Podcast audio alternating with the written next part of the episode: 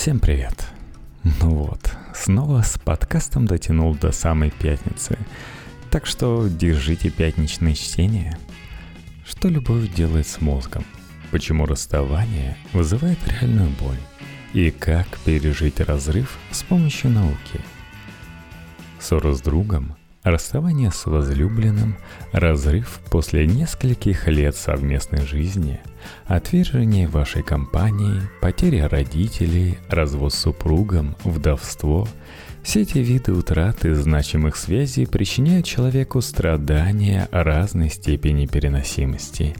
Редакционный директор «Ножа» и ведущая канала «Настигла» Настя Травкина объясняет – почему не существует способа пережить потерю близости и не почувствовать боль. Это связано с тем, что мы созданы, чтобы иметь отношения с другими людьми и стремиться к близости. В превращении мозга примата в мозг человека социальные связи, к которым относятся и любовь, играли и продолжают играть огромную роль. Разбираемся, как устроена любовная химия мозга, что происходит с организмом в момент разрыва и как справиться с болезненными ощущениями и переживаниями. Чтобы понять, что происходит с мозгом во время разлуки, нужно освежить в памяти те физиологические процессы, которые сопровождают влюбленность и развитие привязанности у млекопитающих и человека. Наука не может ответить на вопрос, почему люди и животные выбирают себе одного партнера, а не другого. Но мы неплохо знаем, что при этом происходит в организме. В начале влечения. Бабочек в животе и физиологическое влечение вызывает половые гормоны, в основном тестостерон, обоих полов. Он не заставляет людей влюбляться, только обеспечивает либидо. Второе – влюбленность. Мотивацию шевелиться и добиваться партнера дает нейромедиатор дофамин. Он активирует систему поощрения. В мозге влюбленных прямо пропорционально уровню их субъективной влюбленности, обещая удовольствие и заставляя добиваться объект страсти. Дополнительную энергию страсти обеспечивает кортизол – он не только активизирует силы, но и помещает организм в состояние стресса – в надпочечниках активно вырабатывается адреналин. Отсюда потение, бешеный ритм сердца и желание скакать и прыгать, которые мы чувствуем во время первых контактов с понравившимся человеком. У влюбленных повышен уровень норадреналина. Этот гормон участвует в закреплении в памяти новых стимулов, в том числе в процессе впечатывания в память у животных, импринтинга – Видимо, именно поэтому образ возлюбленного застревает в памяти. Об объекте страсти мы можем думать до навязчивости часто, еще из-за понижения уровня серотонина. У остро влюбленных уровень серотонина понижен, как и у страдающих настоящим обсессивно-компульсивным расстройством с навязчивыми мыслями. Третья стадия – привязанность. Любовная привязанность свойственна не только человеку, но и другим живым существам.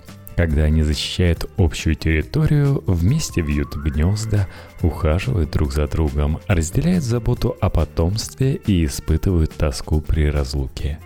Когда чувства оказываются взаимными и влюбленные формируют пару, у них снижается уровень кортизола и снова поднимается количество серотонина – а постоянный физический контакт прямо-таки закачивает в пару гормоны привязанности. У человека любовное союзничество связано с ощущением защищенности, спокойствия и эмоционального единства. Такие ощущения связаны в основном с окситоцином – он вырабатывается во время социального и телесного контакта, объятий, секса, особенно во время оргазма, и его уровень выше в тех парах, которые провели рядом друг с другом больше времени. Он же формирует родительское поведение, толкая пару оставаться друг с другом достаточно долго, чтобы выкормить потомство и продолжить свой вид – Возникает закономерный вопрос, зачем столько всего? Видимо, природа создала такой сложный химический процесс для того, чтобы смотивировать двух совершенно разных особей сформировать пару для зачатия, вынашивания и выращивания детей. Все это время люди в паре находятся в состоянии наркотического опьянения, любовной иллюзии, ради которой они готовы на многое. Все это, конечно, прекрасно, но иногда заканчивается – Давайте разберем, что происходит в теле при расставании. Когда этот физиологический цикл внезапно прерывается, организм приходит в серьезный дисбаланс. Дофамин продолжает некоторое время сохраняться на высоком уровне и в отсутствии объекта любви, а значит, мотивация для соединения с другим человеком не ослабевает, рождая беспокойство и неудовлетворенность. Когда инерция этого процесса остановится и выработка дофамина замедлится, наоборот, накроет депрессия, апатия, отсутствие мотивации. Многих потянет на дофаминовую иглу алкоголя, психоактивных веществ или беспорядочного секса. Это все не помогает и только увеличивает дисбаланс, состоящий, кстати, из первое – тревожность – у любящих людей обнаруживается меньшая активность миндалины, отдела мозга, который отвечает за переживание интенсивных эмоций, в особенности негативных, вроде страха, тревоги и гнева. У них менее активна задняя поясная извилина, которая часто ассоциируют с переживанием болезненных ощущений – Эксперименты показали, что даже когда женщина просто держит за руку любимых супругов, в их мозгу слабее работает система стрессовой реакции в ответ на удары тока. Причем, чем больше они удовлетворены браком, тем спокойнее они остаются. Но и представьте, когда мы лишаемся такой важной поддержки и равновесия нашего организма как партнер, даже если инициатором разрыва были мы сами – и тем более, если нас внезапно бросили, мы не иллюзорно испытываем целый комплекс страхов, тревог и неудовлетворенности. Второе – настоящая боль. Мало того, отвержение вызывает в мозге такую же реакцию, как физическая боль. Разглядывание портрета бывших возлюбленных активизирует вторичную соматосенсорную кору и островковую долю – который отвечает за формирование сложных физических ощущений. Они же активны у тех, кто ударил себя молотком по пальцу. Это значит, что боль от расставания настоящая. Разбитое сердце вызывает такой же стресс и активизирует те же зоны, что и сломанная нога. В момент любого социального отвержения в мозг выбрасываются опиоиды – натуральные обезболивающие, отсутствие которых обычно указывает на реальную травму. Третье – проблема с сердцем. Кстати, да, сердце от расставаний также может реально страдать. Синдромом разбитого сердца, как часто называют синдром Такацуба, это сбой в работе сердечной мышцы по. Под влиянием сильного эмоционального стресса – Такие проблемы могут обнаружиться после смерти супруга, проявляются как боли в груди и могут привести к смерти. Больше всего риску подвержены сердца постменопаузных женщин, но от него случается страдать обоим полам в любых возрастах.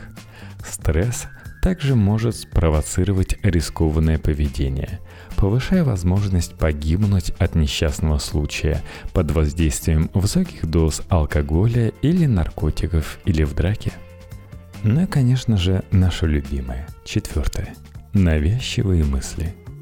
Самое противное заключается в том, что наш мозг в процессе эволюции привык заострять свое внимание на угрозах, а если что-то вызывает стресс и боль, то оно расценивается как угроза – то есть желание следить за жизнью бывшего возлюбленного, несмотря на всю боль, которую это причиняет, следствие некоторой тупости нашего мозга, его биологический автоматизм.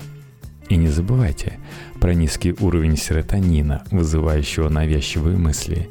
Поэтому есть смысл в том, чтобы затруднить ему болезненную рефлексию – Может быть, в ваших глазах удаление бывших из друзей выглядит по-детски, но все-таки работает.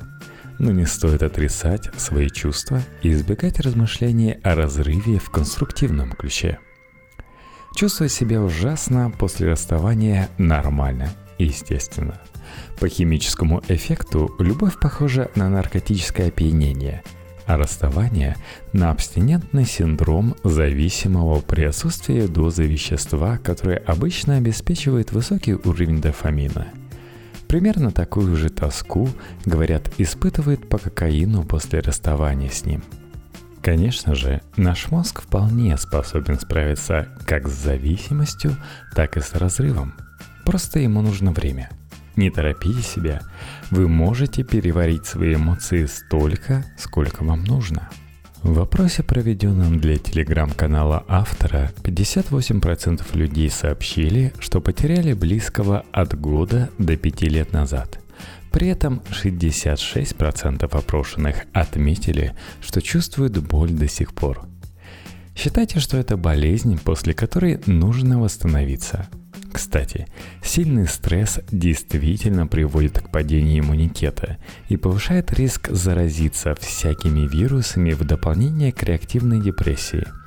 Понимание того, что часть этих душераздирающих ощущений находится не в душе, а в теле, дарит некоторое облегчение и чувство контроля – мы более-менее можем управлять своим телом и сделать так, чтобы оно испытывало чуть меньше стресса и получало чуть больше удовольствия. Не стоит расшатывать и так разбалансированную систему поощрения алкоголем и наркотиками. По крайней мере, лучше знать предел пьяному гореванию, если уж вы не смогли удержаться. Помогите своему дофамину – из полезных развлечений он больше всего любит движение, познание и исполнение небольших краткосрочных целей. Система поощрения наградит вас подъемом за составление и выполнение планов, будь то уборка дома, просмотр давно отложенных фильмов, попытка выйти на первую пробежку за три года или хотя бы очистка почтового ящика от спама до полной пустоты – Именно поэтому многие люди после расставания делают поразительные личные успехи в спорте и в образовании. Ведь у них освобождается большой ресурс внимания и мотивации. Получить немного радости и успокоения помогает общение с близким кругом, семьей, друзьями, единомышленниками. Мозг обожает социальное приятие – и, конечно, нельзя забывать о безопасных для здоровья методах расслабления – прогулках на свежем воздухе, массаже, медитации и различных техниках релаксации. Физиологический коктейль из нейротрансмиттеров и гормонов, бурлящий в нас во время и после разрыва, провоцирует не только физические ощущения – эти вещества регулируют эмоции и заставляют нас чувствовать и переживать. Поэтому, если вы хотите спросить, можно ли избежать этой смеси боли, горечи, надежды, обиды, отчаяния и прочего, правильный ответ – нет. Можно пытаться отрицать свои эмоции, бежать от их осознания или стараться придать им другой окрас. Это я не страдаю от потери близкого, это я злюсь. Я страдаю не потому, что я любил его, а потому что он оказался мудаком. Но как и осознание других травмирующих событий, это тоже должно пройти через универсальные стадии горевания. Шок, отрицание, гнев, торги, смирение и прийти к принятию ситуации и восстановлению целостности – во многом психологическая фрустрация после расставания связана с тем, что в период отношений мы встраиваем партнера в свою идентичность.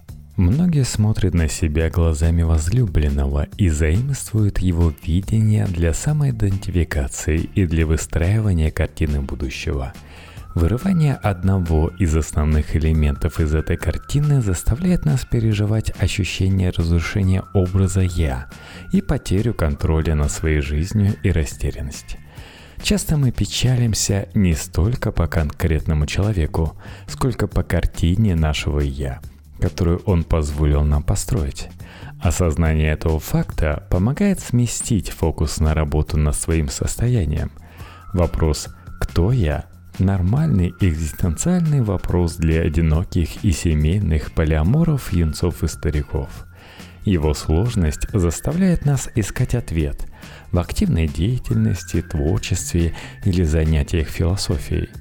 Просто в кризисные моменты он звучит громче – Используйте этот момент для размышления о том, чего вы ждете от жизни и кем хотите стать. А то потом опять влюбитесь и будет не до экзистенциализма. Очень часто разрыв приводит не только к трудностям самоидентификации, но и понижению самооценки. Особенно это верно для тех, кого оставили – в такой ситуации может казаться, что с вами что-то не так, раз от вас ушел партнер. Но это ошибочное направление мыслей. Приводит только к усугублению проблем с самооценкой и к хождению по кругу. Любимый человек и его внимание к нам придает нам ценность в собственных глазах. Когда он уходит, нам кажется, что то, за что он нас любил, обесценилось. Мы не так хороши, как казалось раньше. Отделить боль утраты, близости и любви от страданий уязвленной гордости может быть очень полезно для восстановления. Будьте реалистами. Почти все люди в течение жизни были или будут оставлены хотя бы один раз – это не значит, что со всеми что-то не так. Мы все очень разные, не одинаково видим мир и можем находиться на различных этапах своей жизни, когда встречаемся с кем-то. Самые частые следствия проблем с самооценкой – обесценивание бывшего партнера и отношением с ним. Или наоборот, идеализация прошлого – если говорить об обесценивании, то некоторые считают хорошим лекарством от пониженной самооценки обесценивание. Занижение значимости партнера с помощью уничижительных высказываний, культивации презрения и рассказов друзьям о своем равнодушии или ненависти к этому человеку. Но это не самый лучший путь для нас самих – ведь обесценивая бывшего возлюбленного, мы теряем также ценность прожитого вместе времени, опыта, который нас изменил и сделал взрослее, а также отрицаем те части личности, которые созрели в этих отношениях и которые нужны нам для полноценной жизни – Другая крайность – идеализация прошлого, когда вы фиксируетесь только на самых лучших моментах, собираете их в коллекцию и обливаетесь слезами, перебирая их, как буддийский монах свои четки. Конечно, нам трудно пережить утрату того, кто был рядом в трудную минуту и на кого можно было положиться. Не только в делах, но и эмоционально. В своей неуверенности, незащищенности и прочем – но вспомните о различии зрелой и незрелой любви, сформулированных Эрихом Фромом в его книге «Искусство любить». Незрелая любовь говорит «Я люблю тебя, потому что я нуждаюсь в тебе». Зрелая любовь говорит «Я нуждаюсь в тебе, потому что я люблю тебя». Стремитесь к зрелому пониманию любви – Обе стратегии, обесценивая и идеализация бывшего партнера, приводят к эмоциональному дисбалансу. Кстати, во время любых эмоциональных потрясений полезно вести дневник. Он позволяет выразить все мучащие вас чувства и мысли и становится успокоением для разума, навязчиво возвращающегося к объекту былой любви. Для того, чтобы вернуть себе контроль над самооценкой, воспользуйтесь блокнотом, ручкой и разумом. Зафиксируйте на бумаге как то, за что вы благодарны своему партнеру, так и ту критику и сожаления, которые накопились за время отношений. Сформулируйте, почему ваши отношения не сработали – Возможно, вы хотели от жизни разного, не сошлись ценностями, отношения были болезненными, кто-то кого-то подавлял. Составьте список того, чем вам пришлось жертвовать и в чем идти на компромисс, которого вы не хотели. Записывайте свои каждодневные мысли и переживания, стараясь осмыслить прошедший этап и выкристаллизировать его опыт – именно этот опыт по завершении вашего переживания разрыва станет новой частью вашей личности, вашей мудрости и зрелости. Осмысленный опыт – ваше богатство. Даже болезненные переживания могут принести пользу личности, если они осознаны и проработаны. Восстановление самостоятельности и умение положиться на самого себя сослужит вашей личности хорошую службу. Вы полноценны, и вам не нужен другой человек, чтобы иметь ценность, знать, что делать и кем быть. После такой работы по осознанию своего жизненного опыта вы почувствуете облегчение и начало новой жизни – Исследования показывают, что люди, понимающие причины разрыва отношений, быстрее восстанавливаются и более удовлетворены своими следующими отношениями, чем те, кто не рефлексирует по этому поводу. Конечно же, нормально испытывать дискомфорт и даже стыд, объясняя знакомым, что вы с партнером расстались. Вам приходится сталкиваться не только с внутренней неопределенностью, но и внешней – Будущее, которое вы планировали, больше не случится никогда, как и образ вашего будущего «я» исчез навсегда. Все эти беспокойства имеют только косвенное отношение к любви и ее потере. Мы чувствуем подобный стресс, выпускаясь из школы или института, теряя работу или переезжая в другую страну – Неопределенность здесь – основной стрессовый фактор. Наш мозг вообще не очень приспособлен к неопределенности и внезапности, но любая новинка вскоре становится для него обыденностью – Зато неопределенность гарантирует вам свободу действий. Период после расставания с долгосрочным партнером – один из самых плодотворных для переоценки ценностей и постановки новых целей, потому что в такой момент с вас снимается огромное количество обязательств, и у вас теперь больше маневра, чтобы круто изменить свою жизнь. Нас может беспокоить страх одиночества. Может казаться, что мы никогда не можем полюбить снова и не будем счастливы. Картины счастья, успеха и сложившейся жизни могут давить утверждением превосходства парных существ над одинокими. Просмотр популярных фильмов о любви только усугубляет ощущение, что в вашей жизни что-то пошло не так – Основная ошибка, которую мы делаем, думая о былом счастье, связана с поп-культурной версией любви, которая демонстрируется в популярных фильмах, песнях и сказках. Любовь должна быть стабильной, одинаковой, начинаться страстью, быстро результировать в свадьбу, ну или образование современной моногамной пары, и затем длиться вечно. Нам кажется, что если наша любовь закончилась, то это была фатальная ошибка и вообще не настоящая любовь. Это утверждение ложно. Ведь любовь – цена как опыт. Опыт познания другого, себя, опыт сверхмотивации и вдохновленных заботой поступков, опыт переживания, принятия другого и принятия других. Это уникальный опыт, который останется с вами даже через много лет после того, как ваша боль уйдет – и как вы забудете многие подробности, которые помните сейчас. Окончание не умаляет ценности любви точно так же, как смерть человека не умаляет значения тех поступков и чувств, которые он совершал и переживал, будучи живым. Мозг пластичен.